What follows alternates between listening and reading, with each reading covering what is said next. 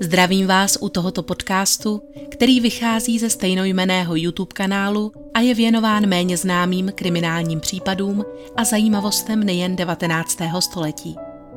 Pokud vás zajímají dobové fotografie a další materiály, určitě se podívejte i na originální kanál. Odkaz je přiložen v popisku. Pohodlně se usaďte, přeji příjemný poslech. Vítám vás u dalšího případu, který se tentokrát nezapsal významně jen do historie světového zločinu, ale rovněž také sportu. Tenisty provází od nepaměti nejrůznější skandály nejen na kurtu. Někteří více či méně známí hráči byli obviněni z krádeže, daňových úniků, z pronevěry, sexuálního obtěžování i trestných činů spojených s drogami. Historie však zná pouze jediného finalistu Wimbledonu, který byl souzen pro úkladnou vraždu. Tento případ, který vešel ve známost jako krvavý kufr, nás zavede do meky hazardu Monte Carlo. Nejprve se ale musíme podívat do sousední Francie, jejíž hranice tento případ také překročil. 6. srpna roku 1907 bylo toho letního rána na nádraží Gare de Saint-Charles v Marseille jako obvykle rušno. Prostorem se rozléhal ohlušující skřípot brzd přijíždějícího vlaku, na rozpáleném perónu se masa vystupujících mísila s těmi, kteří stále ještě čekali na svůj spoj a mezi vším tím mumrajem se proplétali nádražní zaměstnanci, trpělivě převážející vozíky plně naložené zavazadly. Portýr Louis Pons právě vykládal v prostoru vyhrazeném pro uschovaná zavazadla další várku, když si povšiml, že pod jedním obzvláště těžkým kufrem, který zde byl uložen toho rána, se stihla vytvořit na růžově lákaluš a zavazadlo nepříjemně zapáchá. Podle přiložené průvodky měl být kufr odeslán ještě téhož dne do Londýna a protože se nosič obával, že by vytékající tekutina, ať už je to cokoliv, mohla cestou znečistit ostatní zavazadla, rozhodl se kontaktovat majitele. Kontaktní osoby uvedené na formuláři byli jacísi manželé Javanakovi – kteří do Marseille přicestovali nočním vlakem z Monte Carla. Zaměstnanec, který od nich kufr přebíral, prohlásil, že jde o zámožný anglický pár, který pokračuje v cestě dále do Londýna a pokud je Pons chce zastihnout, měli by si právě dopřávat snídani v restauraci nedalekého hotelu. Pan Javanak, který si později s portýrem potřásl pravicí v hotelové recepci, byl solidně vyhlížející gentleman, odhadem padesátník, s hustým obočím a plnovousem téže světlé barvy. Zmínka o nevábně zapáchající tekutině vytékající z jeho kufru jej neuvedla do rozpaků. Dokonce sám přiznal, že jde o krev. Ujistil ovšem portýra, že nikoliv lidskou. Převáží prý několik čerstvě podřezaných kuřat, která jsou toho nepořádku příčinou.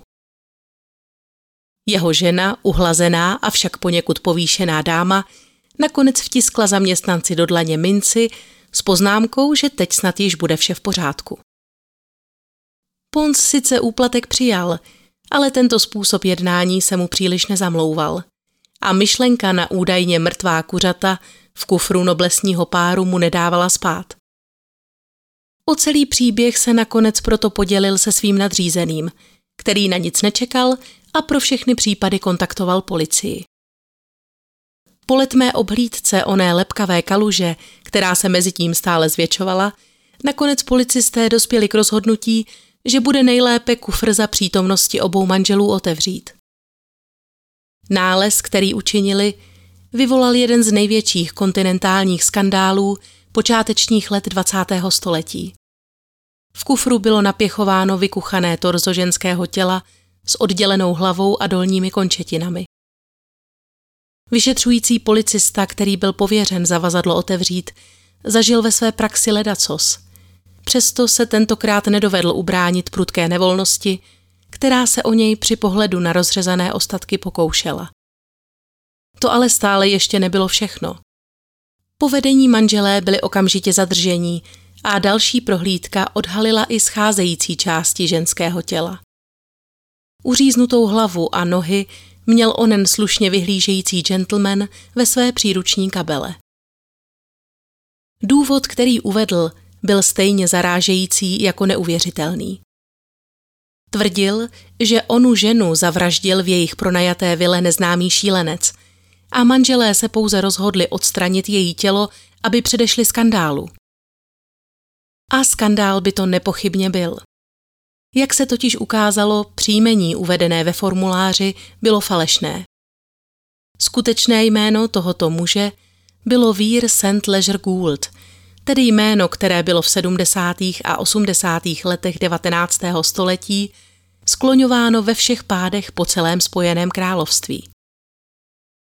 Gould byl totiž historicky prvním irským tenistou, který se roku 1879 probojoval až do finále Wimbledonu a před sebou měl v té době zářnou sportovní kariéru. Co se tedy muselo stát, že se tento nadějný sportovec nakonec ocitl na nádraží v Marseille s rozřezaným ženským tělem v kufru? A věděla jeho žena o tom, jaký náklad si sebou z Monte Carla odvážejí? Celým jménem Vír Thomas St. Leger Gould se narodil 2. října 1853 v Clonmelu v hrabství Tipperary do bohaté šlechtické angloirské rodiny. Byl pátým synem soudce v hrabství Waterford, jeho dědeček byl baronet a babička dcerou hraběte Skenmer. Jeho větev tohoto významného rodokmenu však nebyla právě tou nejšťastnější a Vír nedisponoval žádným titulem, přestože potom zjevně velmi toužil. Proslýchá se totiž, že poté, co jeho starší bratr James Stephen převzal roku 1900 titul baronet po svém strýci, nabídl mu vír 100 liber, aby se tohoto nároku vzdal v jeho prospěch. Gouldovo mládí bylo definováno sportem, který byl ostatně v anglosaském světě konce 19. století nedílnou součástí kvalitního vzdělání mladého gentlemana. Již v raném věku prokázal mimořádné nadání pro většinu tehdy módních sportů. Byl velmi dobrým boxerem, vynikajícím jezdcem, který se vyznamenal v mnoha závodech, úspěšně se účastnil několika regat, ale především oplýval neobyčejnou zdatností a výdrží, která se projevovala především v párových sportech s raketami. Tenis v té době představoval ideální zábavu pro vyšší střední třídu. Byl to sport dostatečně nákladný, aby se ocitl mimo finanční možnosti chudších vrstev, ale přitom ne tak drahý jako ku příkladu oblíbené pólo. V roce 1877 byl založen první irský tenisový klub Fitzwilliam Lawn Tennis Club, u jehož zrodu stál právě také Gould. Sport ale nebyl jeho hlavním prostředkem obživy. O udržování synova blahobytu se starali především jeho rodiče a podle výstřižků z Irish Times z té doby se Gould usadil v Dublinu, kde byl jmenován tajemníkem komise pro dodržování pozemkového zákona. Byly to ale právě jeho úspěchy v bílém sportu, které mu umožnili dostat se v 70. letech 19. století na vrchol angloirské společenské scény. Roku 1879, tedy dva roky po založení klubu, už se sjížděli hráči z různých koutů země na první mistrovství Irska v tenisu. Nebylo žádným překvapením, když 25-letý atleticky disponovaný Gould v turnaji s přehledem zvítězil.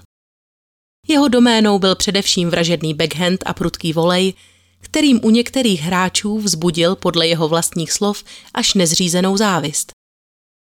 Zdálo se, že se mladý vír narodil pod šťastnou hvězdou.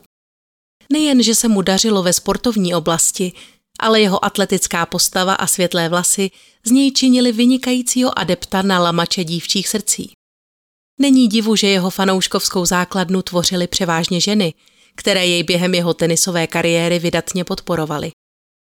Když v létě téhož roku odcestoval do Anglie, aby se připojil k dalším 44 hráčům na vznikající tenisový turnaj, pořádaný All England Lawn Tennis and Croquet Clubem, dnes známý jako Wimbledon, byly naděje na jeho úspěch obrovské a podpora masivní. 26-letý irský objev se podle všech očekávání probojoval svou energickou a divácky atraktivní hrou až do finále, kde ho však 15. července ve třech setech 2-6, 4-6 a 2-6 porazil 30-letý vikář z Burnstoneu v severním Yorkshireu John Thornycroft Hartley. Toto vítězství se rovněž stalo senzací, protože Hartley byl vůbec prvním a také posledním duchovním, kterému se kdy podařilo Wimbledon vyhrát. O několik měsíců později se Gould znovu pokusil navázat na své první vítězství účastí na prvním otevřeném turnaji v Cheltenhamu. Znovu se dostal až do finále, kde byl v nekonečných šesti setech poražen Williamem Renshawem. Proslýchá se ale, že výsledek mohl být jiný, kdyby za propadem Gouldova výkonu nestála toho dne jeho osobní indispozice. Na Kurt měl totiž nastoupit v podroušeném stavu. Mnozí přisuzují tuto opileckou eskapádu tíživé rodinné situaci. Těsně před turnajem totiž zemřel Vírův starší bratr William na neštovice a prudce se v té době zhoršil také zdravotní stav jeho otce George, který zemřel necelý měsíc po zápase. O matku přišel mladík již v 17 letech a smrtí otce a bratra se tak rodina znatelně zúžila. O dva roky později ztratil i milovanou sestru Francis. A tato ztráta byla pro mladého muže obzvláště bolestivá, protože sám trénoval dostihového koně, z nějž nešťastnou náhodou spadla. Bratr Francis nejprve v jízdě na tomto konkrétním koni bránil a varoval ji, že jde o obzvlášť obtížně zvladatelného hřebce. Dívka ale žadoněla tak dlouho, až jí vír nakonec ustoupil a z jeho pozdějších pamětí je patrné, že se s tímto rozhodnutím, které vedlo k tragédii, nikdy plně nevyrovnal. V té době začaly i tohoto nadějného hráče sužovat zdravotní obtíže a již nikdy se mu nepodařilo dosáhnout původní formy. Roku 1880 nedokázal obhájit titul z irského mistrovství, opět s Williamem Renshawem, a tento okamžik jakoby předznamenal strmý pád jeho sportovní kariéry.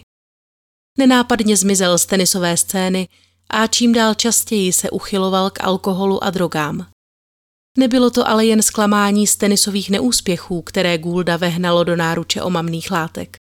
Jako mladík si zvykl na pohodlný a zajištěný život v blahobytu a těmto bezstarostným dnům, kdy se mohl prohánět na kurtu, zpestřoval si chvíle výšťkami na hony nebo plavbami na jachtách s přáteli, byl po smrti obou rodičů konec. Nejen, že Vír příliš mnoho peněz z rodinného dědictví nezískal, ale i o to málo připravil potomky George Goulda, jejich protřelý strýc. Konec kariéry sebou tedy vedle divokých večírků nesl i dluhy, do nichž se Gould ve snaze zachovat si svůj dosavadní životní standard propadal stále hlouběji. Před přáteli svůj úpadek úzkostlivě tajil. Mnozí z nich tak neměli ani tušení, že se vír potýká s nějakými problémy. Lidé, kteří jej v té době znali, ho popisují jako příjemného společníka s vynikajícími způsoby a dvorným kultivovaným chováním. Člověka okouzlujícího a velkorysého, který vždy, když se vracel pozdě v noci z klubu nebo divadla, neopomněl po cestě nakrmit toulavé kočky. Alkohol a opium si však začali pozvolna vybírat svou daň a měnit chování i společenskou obratnost tohoto gentlemana. Jeho osud nabral nový směr, když jej příbuzný požádal, aby se zastavil pro jeho zakázku v jednom krejčovství v londýnské čtvrti Bayswater, kde poznal sympatickou švadlenu Marii Žirodanovou. Ta se narodila 16. září 1850 v Lasson na jihovýchodě Francie a ve 20 letech se rodičům navzdory provdala za mladíka ze Saint Marcelin Josefa Berriera. V tomto svazku však vydržela pouhý týden, než se i s malou částkou z rodinného rozpočtu rozhodla opustit manželův dům a odjela do Ženevy, kde se nějakou dobu živila jako švadlena. Odtud se vypravila do Londýna, kde se seznámila s jistou mladou angličankou podobně dobrodružné povahy a společně pak o dva roky později odcestovali do Indie. Tam se Marie zapletla s kapitánem britské armády jistým Wilkinsonem. Když se k ní po společném návratu do Anglie doneslo, že její první manžel mezi tím zemřel, nic nebránilo tomu, aby se stále ještě mladá žena znovu provdala. Toto manželství bylo sice o poznání delší než to první, ale po třech letech Marie znovu ovdověla. Zlé jazyky tvrdí, že mohla mít na obou úmrtích svých manželů jistý podíl. Avšak v prvním případě jí neochvějné alibi zajistil pobyt v jiné zemi a smrt druhého muže by jí pro změnu nebyla ničím prospěšná. Po kapitánově smrti se totiž ocitla ve vážných finančních problémech a nezbylo jí než rozprodat staré rodinné šperky. Za utržené peníze si pak v Londýně pronajala malou místnost, kde znovu začala provozovat své krejčovské řemeslo. Příliš se jí ale nedařilo, rozhodně ne tak, jak by si představovala. Říká se, že hlavním důvodem těchto potíží byl fakt, že si Marie ráda žila nad poměry a často si půjčovala peníze od vlastních zákaznic, které pro její nespolehlivost s vracením těchto částek nakonec raději odešly jinam. Když do její malé provozovny vstoupil elegantně oblečený muž, o němž se v kuloárech hovořilo, že pochází z vynikající šlechtické rodiny, Marie ho velmi rychle vyhodnotila jako perspektivní partii a dala mu jasně najevo, že bude-li se chtít ucházet o její přízeň, má dveře otevřené. Tato čerstvá čtyřicátnice sice neoplývala výjimečným půvabem, ale podle svědectví jejich známých jí nebylo možno upřít jistý šarm a kouzlo, jímž si dokázala lidi kolem sebe velmi rychle získat. 37-letý vír St. Leger Gould byl okamžitě okouzlen a s o tři roky starší ženou, která měla na rozdíl od něj za sebou již dvě manželství, se začal potají stýkat. Pár byl nakonec oddán 18. srpna roku 1891 v kostele Pany Marie Andělské v Paddingtonu. Nebyla to ale jen láska, která ty dva pojila dohromady. Oni se zkrátka vzájemně potřebovali. Ona věřila, že jí snětek dopomůže k lepšímu společenskému postavení a pro něj, nepraktického lehkoživku, lapeného již zcela ve spárech alkoholu a opia, byla Marie jedinou záchranou. Dala jeho dnům tolik potřebný řád a vír se upnul k její osobě celou svou duší, plně respektoval veškerá její rozhodnutí a bez zbytku se jim podřizoval. Mohlo by to být šťastné a nekomplikované manželství, nebýt toho, že si oba rádi užívali nad rámec svých finančních možností, bez rozmýšlení, odkud se peníze na tyto kratochvíle vlastně vezmou. Krátce po svatbě si pořídili velký, luxusně zařízený dům v londýnském West Endu, kde pořádali bujaré večírky pro vybranou společnost a navenek se zdálo, že se jim doopravdy daří. Ve skutečnosti se ale v jejich rodinném rozpočtu kupili jen další a další dluhy.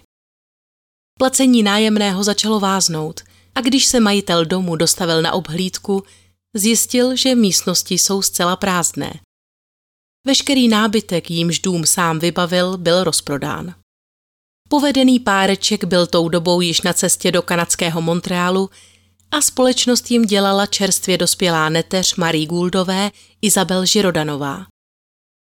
V Kanadě plánovali rozběhnout módní oděvní salon pro prestižní klientelu, což se také podařilo, ale manželé postupně utápěli všechny své zisky v hazardních hrách a nevýhodných investicích, které nakonec zapříčinili další krach.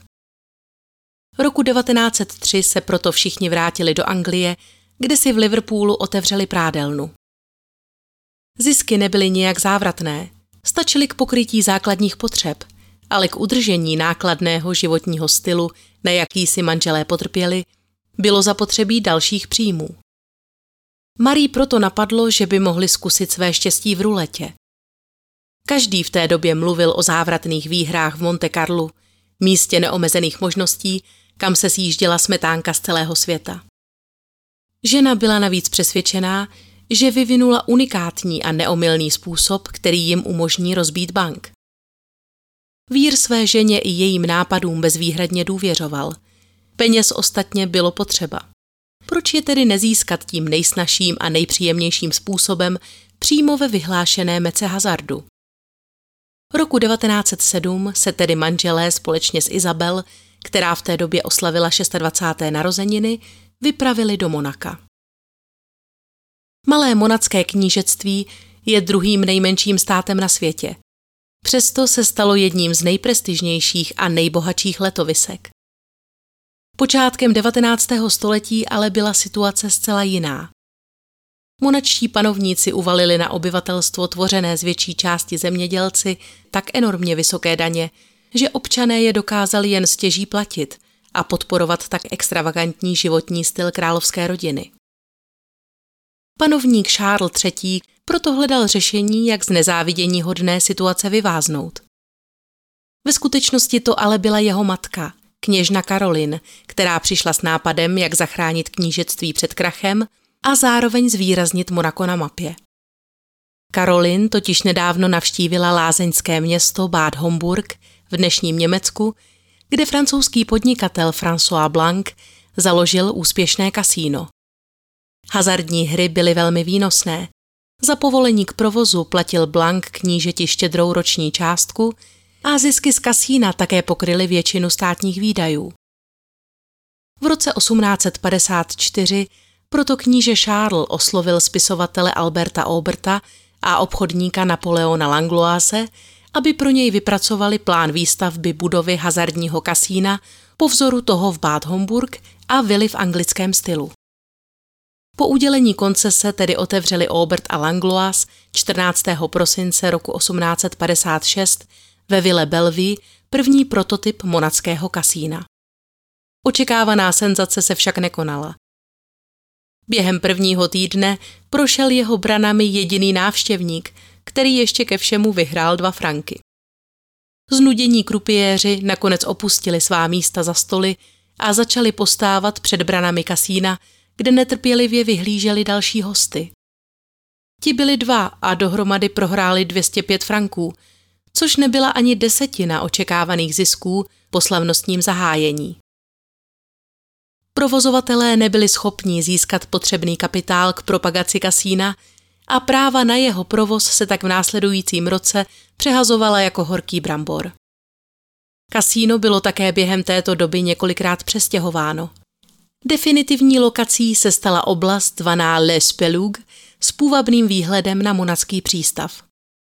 Stavba na tomto místě započala 13. května 1858 a byla dokončena v roce 1863.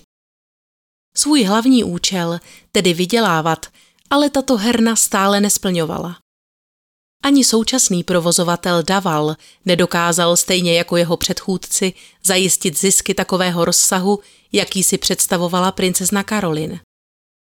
Ta frustrovaná dosavadními neúspěchy vyslala svého soukromého tajemníka v naději, že se jí podaří získat pro svůj plán Blanka, jemuž se tak úspěšně podařilo rozběhnout podnik stejného charakteru v Německu. Podnikatel však nabídku nejprve odmítl a princezně dalo mnoho práce a času přesvědčit rodinu Blankových, aby se přestěhovala do Monaka. Jako jednu z pák využila své styky s Madame Blankovou, kterou přesvědčila, že monacké klima bude mít blahodárné účinky na její zdraví. François se tedy nakonec uvolil převzít prodělečné kasíno do své zprávy. Domluva zněla, že odměnou za jeho provoz bude knížeti vyplácet 150 tisíc franků ročně a 10% z celkových zisků. Na jeho naléhání byl rovněž herní areál Spelug přejmenován na princovu počest na Monte Carlo, tedy Karlova hora. Pod Blankovým vedením začalo kasíno prosperovat a roku 1869 už přispívalo do monacké ekonomiky takovými částkami, že občané byli osvobozeni od všech daní. Kasíno i monacké knížectví zažívali rozkvět. Když Blank v roce 1877 zemřel, zanechal po sobě fungující koncern a majetek ve výši 72 milionů franků. Funkci hlavního ředitele převzal jeho syn Kamil a budoucnost vypadala prozatím růžově. V letech 1878 až 79 byla budova rozšířena podle návrhů Žila Ditrua a Charlesa Garniera, architekta, který stál mimo jiné i za návrhem pařížské opery. V následujících letech prošla budova dalšími rozšířeními a rekonstrukcí původních herních sálů. Vše se změnilo, když kníže v září roku 1889 zemřel. Jeho syn Albert, který nastoupil na trůn, nebyl na rozdíl od svého otce hazardu příliš nakloněn. Ostře proti kasínu vystupoval a žoldnéřskými způsoby rodiny Blankových pohrdal. Svému příteli se údajně svěřil, že kdyby mohl, kasíno by na hodinu zavřel. Což se také mohlo stát. Když se oženil s bohatou americkou vdovou Elis Hainovou, nebyl už díky bohatství její rodiny závislý na Blankových ani na jejich špinavých penězích. Zdálo se tedy, že dny kasína Monte Carlo jsou sečteny. Obzvláště když noviny přinesly v létě roku 1891 zprávu, že kníže nyní plánuje jeho uzavření a přeměnu budovy na bezplatnou nemocnici. K hrozícímu uzavření kasína nakonec nikdy nedošlo. Kamil Blanc se dokázal s novým monackým knížetem dohodnout na obnově smlouvy. Cena byla ovšem vysoká. Kníže měl obdržet tisíc akcí kasína a hotovostní platbu ve výši 125 milionů franků. Blanc byl dále donucen zaplatit dalších 7 milionů franků jako investici do zlepšení místní občanské vybavenosti. Roku 1907, kdy se odehrál náš případ, zažívalo Monte Carlo období dalšího rozmachu. Letovisko přitahovalo nejen členy panovnických rodin, představitele horních deseti tisíc, obchodníky a známé umělce té doby, ale také tanečnice, kurtizány a významné členy tehdejšího podsvětí. Kasíno bylo v tisku označováno jako ďábelský ráj, třpitivé peklo nebo také dům zkázy. Že se herna stane jejich skázou, záhy pochopili i manželé Gouldovi. Přitom jejich začátky v Monte Carlo se zdály být tak příznivé. Krátce po svém příjezdu si i společně s Izabel pronajali půvabné apartmá v patře Vily Menesíny a nastěhovali se s tím nejskvostnějším vybavením, které jim získalo důvěru domovníka i ostatních nájemníků. Všichni o nich hovořili jako o velmi zdvořilých a noblesních lidech. Pan Gould byl označován jako dokonalý gentleman, tichý, skromný a jemný a jeho žena vynikající francouzská dáma. Sympatická, energická, leč mírně panovačná. Byli vždy dobře oblečení, pravidelně platili své účty a stýkali se se všemi významnými lidmi v letovisku. Izabel pak byla považována za jednu z největších krásek sezóny a muži jí v tanečních sálech nadšeně nadbíhali. Manželé také tehdy začali používat titul Sir a Lady, aby své postavení v očích společnosti ještě více podpořili. Vír tvrdil, že titul baroneta na něj přešel, když jeho starší bratr zahynul po pádu z koně. Pravda ovšem byla taková, že Sir James Gould byl stále naživu a těšil se dobrému zdraví ve svém domě v Austrálii. Svého titulu se v bratrův prospěch nikdy nevzdal a manželé jej tak užívali zcela neoprávněně. Dalo se tedy čekat, že se uměle vytvořený obraz noblesního šlechtického páru začne dříve nebo později rozpadat. Gouldovým navíc velmi rychle docházely peníze a údajní boháči se tak záhy dostali do řečí. Svět je malý a na místě, kde se sjíždějí lidé ze všech koutů země, se vždy najde někdo, kdo zná detaily z minulosti někoho jiného.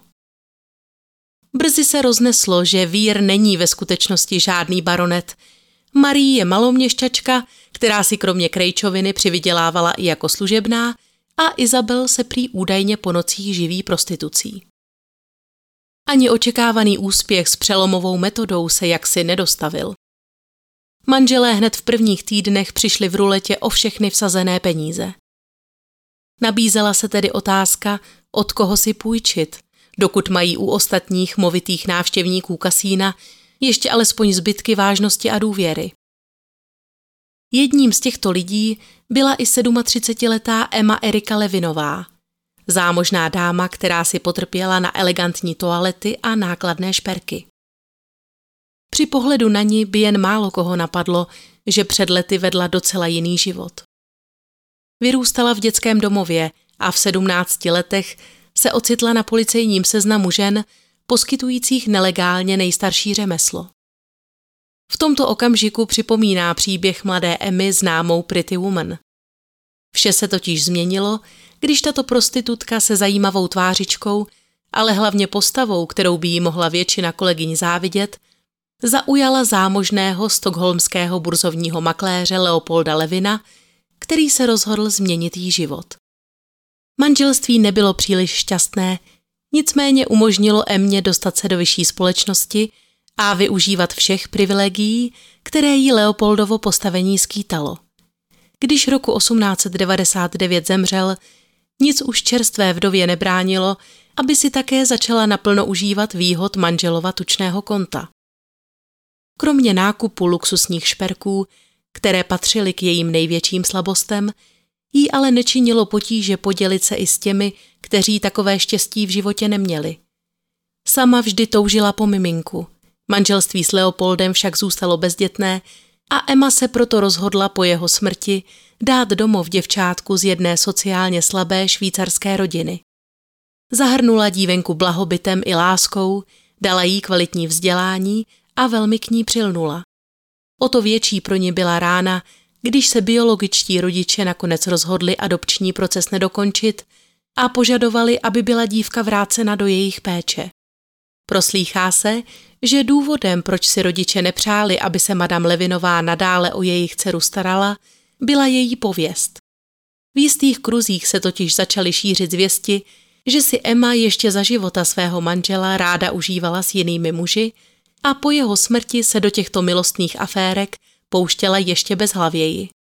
Nějakou dobu se potom pohybovala v Miláně, aby na začátku zimy přesídlila do Monaka, do hotelu Royal a v červnu roku 1907 do hotelu Bristol, kde se madame Levinová snažila zaplnit prázdné místo ve svém srdci za hracími stoly kasína, kde trávila všechny své volné večery. Ještě dlouho po půlnoci, když se hrací stoly uzavřely, posedávala v kavárnách v okolí Place du Casino, kde popíjela koktejly, kouřila doutníky a hlavně vystavovala na odiv své diamanty. A byla to právě okázalost, s jakou ráda předváděla své šperky, kterou jí mnozí lidé vytýkali jako její jedinou vadu. Procházet se po kasínu s diamantovým náhrdelníkem, náušnicemi a náramky v celkové hodnotě kolem 320 tisíc dnešních dolarů nebylo právě moudré. Paní Levinová byla rovněž relativně důvěřivá a často měla tendenci obklopovat se nesprávnými lidmi, což právě tyto typy osob velmi rychle vytušily. Byla to například madame Kastelaciová, která se krátce po svém příjezdu na Emu Levinovou tak říkajíc nalepila, ve víře, že i ona bude moci těžit z jejího bohatství. A stejný nápad měla i Marie Guldová, která se rovněž pokoušela navázat s paní Levinovou blízké přátelství, což se jí také podařilo. Jak to tak bývá, obě dvě tyto dámy velmi dobře vytušily, s kým mají vzájemně tu čest. A představa, že se ta druhá snad bude těšit větší přízni jejich mecenášky, je přiváděla k nepříčetnosti. Na to konto se obě dvě ženy také v kasínu několikrát divoce pohádaly a strhly na sebe tak nežádoucí pozornost ostatních hostů. Událost, která se nakonec dostala až do společenských rubrik, zklamala madam Levinovou natolik, že se rozhodla co nejdříve Monte Carlo opustit. Tento druh publicity se jí pranic nezamlouval, ale před odjezdem chtěla ještě vyrovnat všechny závazky a otevřené účty a 4. srpna se proto vypravila do Vily Menesíny pro částku, kterou si od ní paní Guldová v uplynulém týdnu vypůjčila.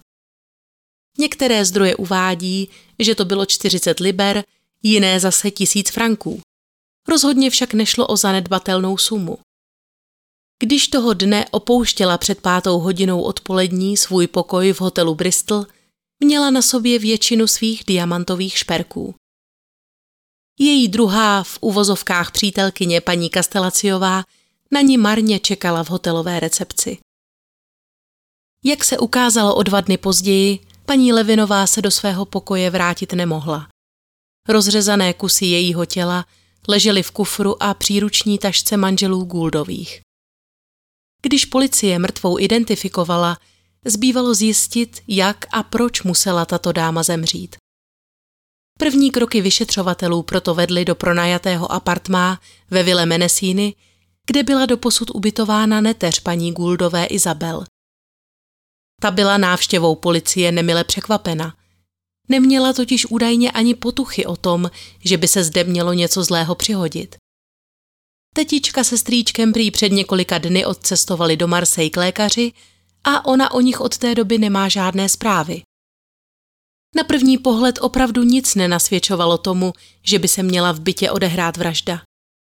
Fyzické důkazy nalezené na místě však hovořily jinak. Stěny jídelny byly stále ještě na několika místech poznamenány vybledlými krvavými cákanci a byly zde objeveny také nástroje potřísněné schlou krví. Dvě pilky, řeznický nůž, sekáček na maso a indická dýka. Ve slunečníku odloženém v hale pak paní Kastelaciová neomylně poznala oblíbený doplněk Madame Levinové. Služebná z vedlejšího bytu potom prohlásila, že zaslechla toho večera za stěnou zvuky připomínající zápas a hlasitý ženský výkřik Nechte mě být. Nyní tedy nebylo pochyb o tom, že Emma Levinová v bytě byla a neodešla z něj živá.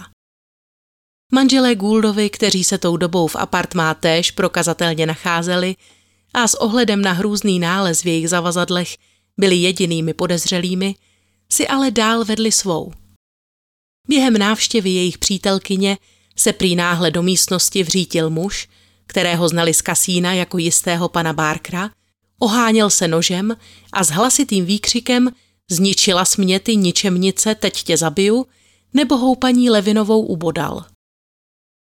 Konsternovaní manželé se pak ve snaze zabránit veřejnému skandálu rozhodli zbavit těla jediným způsobem, který jim právě přišel na mysl.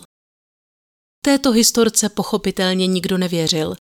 Už jen proto, že dotyčnému by někdo musel otevřít a pokud by se do bytu vlámal, nesl by zámek nebo dveře stopy vloupání.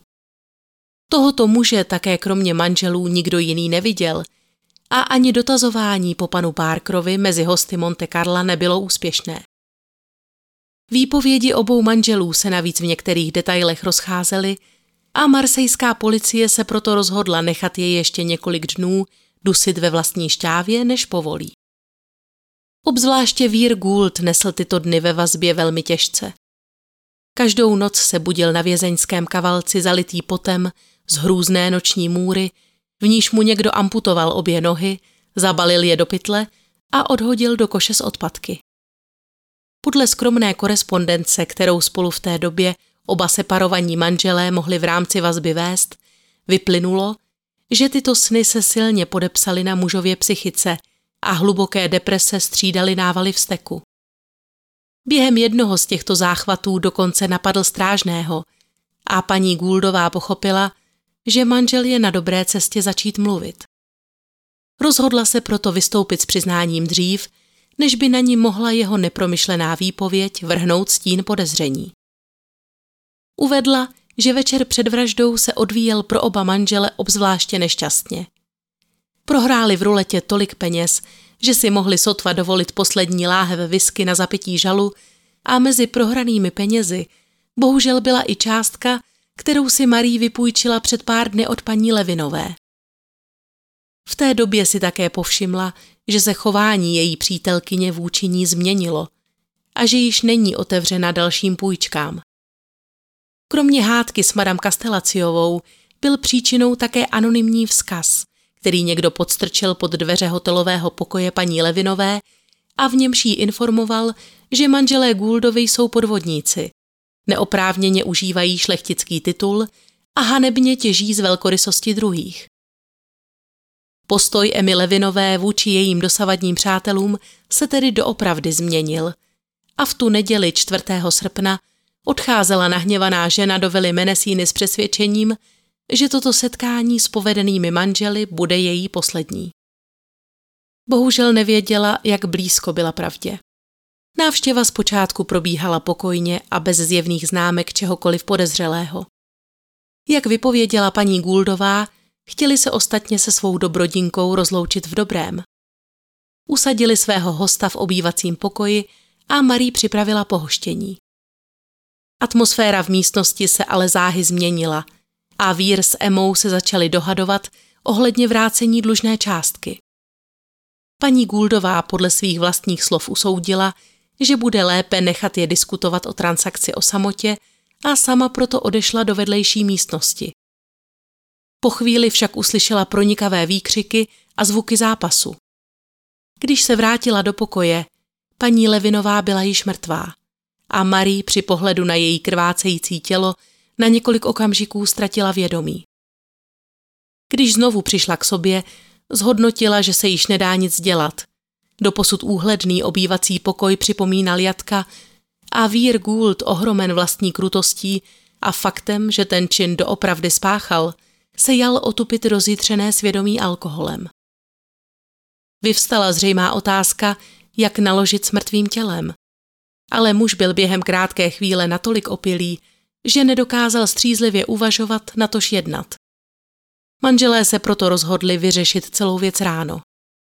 Tělo odtáhli do vany a pokojně se odebrali do své ložnice, zatímco krev paní Levinové zvolna odtékala do výlevky.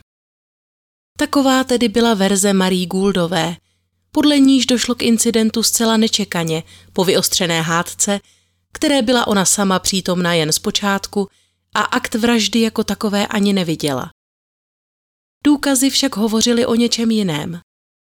Především modřiny na jejich rukou a nohou, které naznačovaly, že i ona byla do fyzické potyčky zapojena. A rozhodně se nezdálo, že by k napadení došlo náhodou. Vše hovořilo spíše proto, že si manželé celou věc dopředu dobře promysleli a připravili. Podle naschromážděných důkazů se tedy scénář toho večera odehrál takto. Paní Levinová by snad ani nestrácela čas vymáháním částky, kterou jí až po uši zadlužení manželé stejně nemohli vrátit. Zvěsti, které se donesly k jejím uším, byly dostačující. Toho dne však obdržela vřelý vzkaz od paní Gouldové, v němž nejen, že ji zvala na návštěvu do jejich apartmá, ale sama zmínila vyrovnání účtů a částku, která je zde pro paní Levinovou připravena. Hned z rána oznámila Marie Izabel, že na večer plánují návštěvu, aby si vyrazila do města a vrátila se nejlépe až následujícího dne. Madame Levinová se večer skutečně dostavila se vší parádou a kompletní sadou šperků, které tak ráda nosila. Vše tedy probíhalo podle plánu. Když Marie Gouldová pokládala na stůl pohoštění a sklenky s likérem, dobře věděla, že odsud svoji návštěvnici nemohou nechat odejít. Každý jeden diamant na jejím krku představoval vyřešení všech jejich dosavadních finančních potíží a šanci na dalších pár blahobytných let.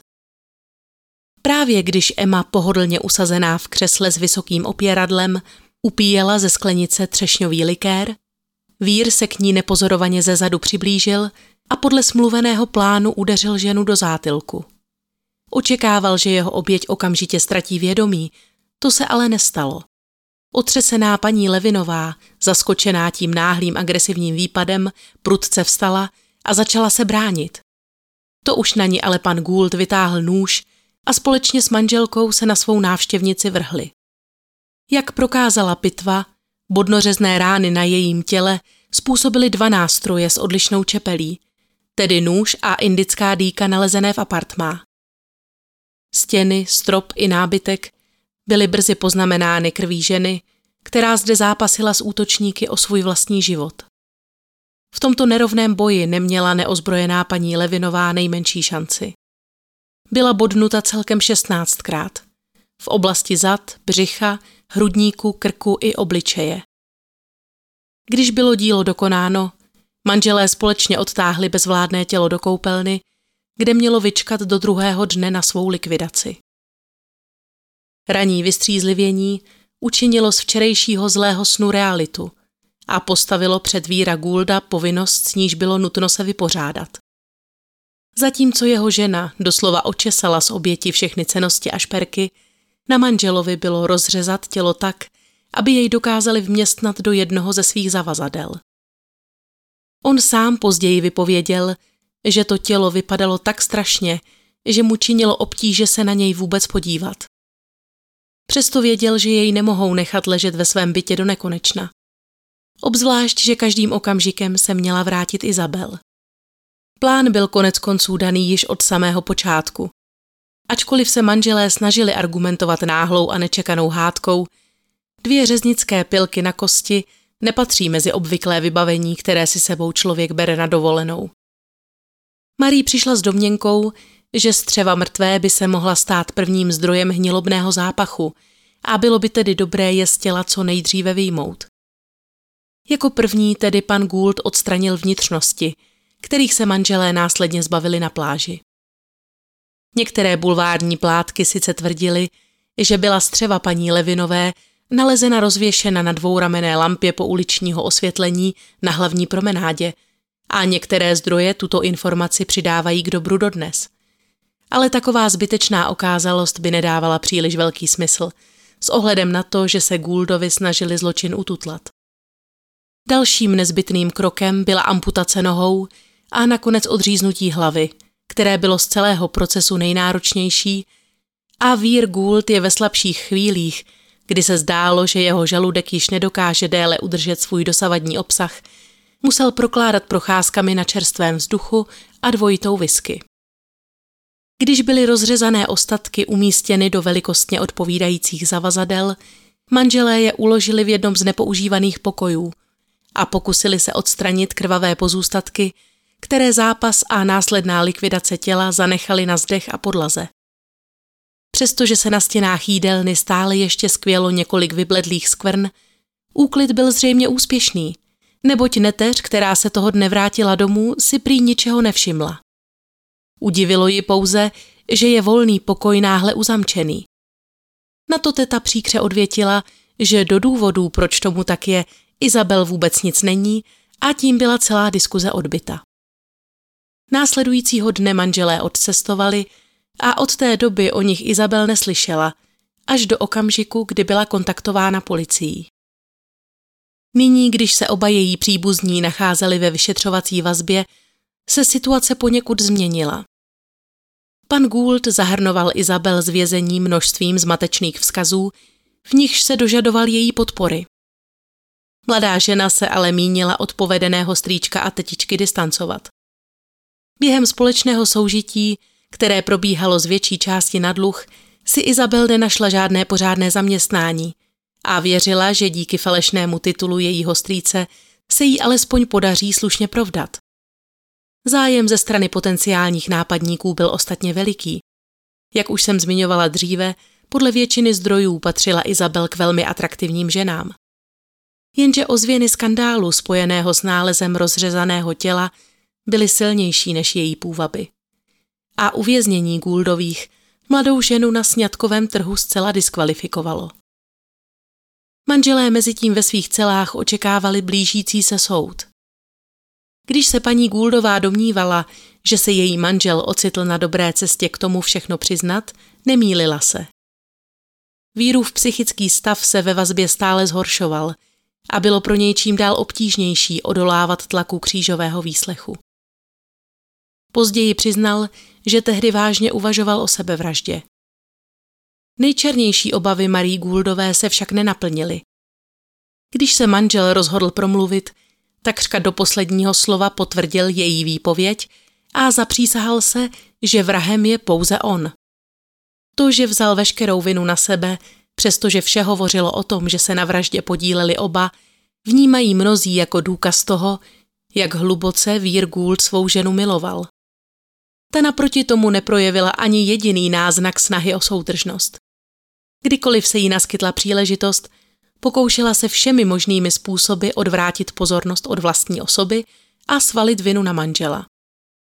Když byl pár převezen z Marseille zpět do Monaka, na nádraží již čekal početný dav připravený manžele linčovat. Smrt vrahům ozývalo se ze všech stran a několika osobám se nakonec skutečně podařilo proniknout špalírem policistů a uštědřit zatčeným alespoň několik políčků. Proces v monackém soudním paláci byl krátký, leč nepostrádal zajímavé momenty. Obhájce pana Goulda neměl s ohledem na přiznání svého mandanta příliš velký manévrovací prostor. Uchýlil se proto k nejlogičtějšímu vysvětlení, tedy dlouhodobé závislosti na alkoholu a opiátech, které znatelně ovlivnily jeho uvažování a zdravý úsudek. Jeho slova podpořil i profesor Lakasaň, expert v oblasti psychologického kriminálního profilování, který uvedl, že se na psychice obžalovaného zásadním způsobem podepsaly rodinné ztráty, kdy ještě jako mladý muž přišel o matku, otce i několik sourozenců. Na potvrzení svých slov předložil porodcům i soudci dvě fotografie.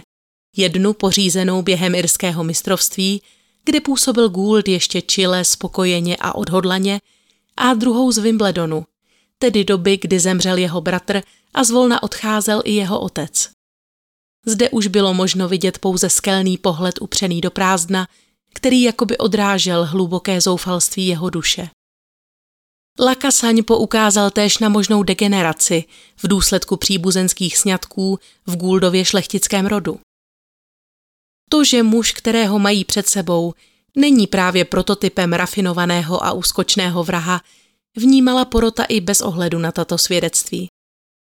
Na první pohled bylo zřejmé, že muž otupělý léty závislostí je spíše pouhým vykonavatelem ve vleku vypočítavé dominantní manželky, než samostatně smýšlejícím iniciátorem. Paní Gouldové příliš neprospěly ani zmínky o úmrtích jejich dvou předchozích manželů, která byla přednesena jako záhadná a podezřelá, a také fakt, že se měla v minulosti opakovaně dopouštět drobných podvodů a krádeží. Během procesu si ostatně mohla porota o kvalitách jejího charakteru vytvořit vlastní úsudek. Když žena právě okázale nevzlikala nebo žalostně neúpěla, oscilovalo její vystupování mezi sebelítostí a vychloubáním. V nejvypjatějších okamžicích se pak uchylovala k hrozbám, že co nevidět omdlí. Beze sporu se jednalo o jeden z nejteatrálnějších procesů té doby a diváci pobavení tímto hereckým výstupem vyslíchanou ještě pokřikováním a smíchem podporovali z ochozů. Všeobecná nálada vůči Marie Gouldové se citelně projevovala nejen v soudní síni, ale jasné stanovisko zaujala i média. Titulek newyorských novin Daily Globe ku příkladu hlásal, že se zrodila nová Lady Macbeth a podobný postoj zaujal i soudce a porodci. V té době nebylo obvyklé, aby si žena vysloužila vyšší trest než její mužský komplic, přesto se tak v tomto případě stalo. Soud rozhodl, že Marie Rose Gouldová zaplatí za hlavu paní Levinové svou vlastní, tedy bude popravena, zatímco její muž byl odsouzen k doživotním nuceným pracím v jedné z nejobávanějších trestaneckých kolonií světa na Ďábelském ostrově, nechvalně známém například z filmu Motýlek z roku 1973. Veřejnost přijala rozsudky nadšeným potleskem a těšila se na zadosti učinění v podobě nejvyššího trestu pro ženu, která si navzdory své okouzlující minulosti vysloužila na lavici obžalovaných tak málo sympatií. Lidé, kteří bažili po její krvi, však byli nakonec zklamáni. V lednu roku 1908 byla sice odvolání obou manželů zamítnuta, ale o měsíc později se paní Gouldová dočkala zmírnění trestu na doživotí. Traduje se historka, že za touto změnou stálo prastaré právo odsouzence zvolit si místo vlastní popravy, které se Marie rozhodla využít. Sebevědomně prohlásila, že chce být sťata přímo před kasínem v Monte Carlo. Avšak monacký princ neměl nejmenší zájem na tom uspořádat takové krvavé představení na místě zasvěceném zábavě. Ať už se jedná o výmysl či nikoliv, rozhodnutí bylo pravomocné a Marie Gouldová tak byla místo docely smrti transportována do věznice ve francouzském Montpellier, zatímco její manžel se 17. července nalodil na La Loire směřující na francouzskou Guajánu. Vír Gould dobře věděl, že na tomto místě, o němž se svého času hovořilo jako o pekle na zemi, jej nic dobrého nečeká. O nezanedbatelném vlivu tohoto prostředí svědčí nejen fotografie, ale také svědectví reportéra listu Paris Matin, který se s Vírem Gouldem na ostrově setkal a později napsal, že z bývalého tenisty se stala pouhá troska, osaměle se procházející podél břehu řeky Marony, kde si celé hodiny předčítá své paměti, které sepsal na svou obhajobu. Tyto dokumenty schromáždil Leon Colin, mladý lékař koloniálních jednotek, který byl v letech 1906 až 1910 přidělen na La Loire jako lodní lékař. Během těchto čtyř let se Colin věnoval fotografování a schromažďování svědectví odsouzených, které měl v péči. Tímto způsobem se seznámil i s Gouldem. Velmi rychle si uvědomil, že život tohoto muže, sklíčeného, zničeného životními excesy a odloučeného od své ženy, na níž se zdál být zcela závislý, by mohl vzít v prostředí věznice velmi rychlý konec. Rozhodl se proto přijmout jej do lodní nemocnice jako ošetřovatele, čímž ho ušetřil přímého kontaktu se spoluvězni. V úvodu svých memoárů Colin poznamenal, že Gould byl poctivý a dobrý dobrovolný ošetřovatel. Během jedné z plaveb mu tento vězeň předal tři malé školní sešity, do nichž si pravidelným pečlivým písmem zaznamenal ve francouzštině všechny zásadní etapy svého života. Vzpomíná zde na své dětství, bolestné ztráty všech blízkých, úspěchy i pády do osidel alkoholu a opiátů. Zmiňuje se také o písni, kterou chtěl své ženě zaspívat v okamžiku, kdy se v onen osudný den rozezněl zvonek jejich apartmá. O zločinu, k němuž došlo o pár minut později, se však zmiňuje jen okrajově a vrací se k verzi, která popírá jakoukoliv účast manželů na vraždě. Ve své evidenční kartě je popisován jako člověk průměrného intelektu, avšak tyto informace z vězeňských zdrojů jsou v rozporu s tvrzením faráře ze Saint-Laurent de Marony, který jej mnohokrát navštívil a považoval ho za jednoho z mála vzdělaných zločinců, které kdy poznal. Okolnosti Gouldovy smrti nejsou zcela jasné. Většina dostupných internetových zdrojů uvádí, že zemřel 8. září 1909 v trestanecké kolonii na Ďábelském ostrově, kde neunesl abstinenční příznaky a výčitky svědomí a sám si sáhl na život. Takto alespoň hovoří telegram zaslaný po jeho smrti do Paříže. Doktor Colin ve svých pamětech ale hovoří o jiném životním konci tohoto muže. Roku 1909 se totiž v táboře Lezat setkal s již zmiňovaným duchovním, který vězně dobře znal. Prohlásil, že Gould vyhodnocený jako neškodný vězeň byl nakonec transportován právě do tohoto tábora, kde jej před několika týdny skolili vysoké horečky a byl pohřben na místním hřbitově. Vězeňské záznamy a spisy v tomto ohledu jistotu bohužel nepřinášejí. Je v nich totiž uvedeno pouze místo úmrtí, nikoli v příčina. Co ale víme jistě je, že jeho žena Marie měla tuší kořínek. Zemřela o pět let později v Montpellierské věznici, poté co se nakazila tyfem. Takový byl tedy konec talentovaného sportovce, který se stal nesmrtelným nikoliv díky svým sportovním výkonům, ale historie si ho bude navždy pamatovat jako toho tenistu, jehož úspěchy zcela zastínil zločin.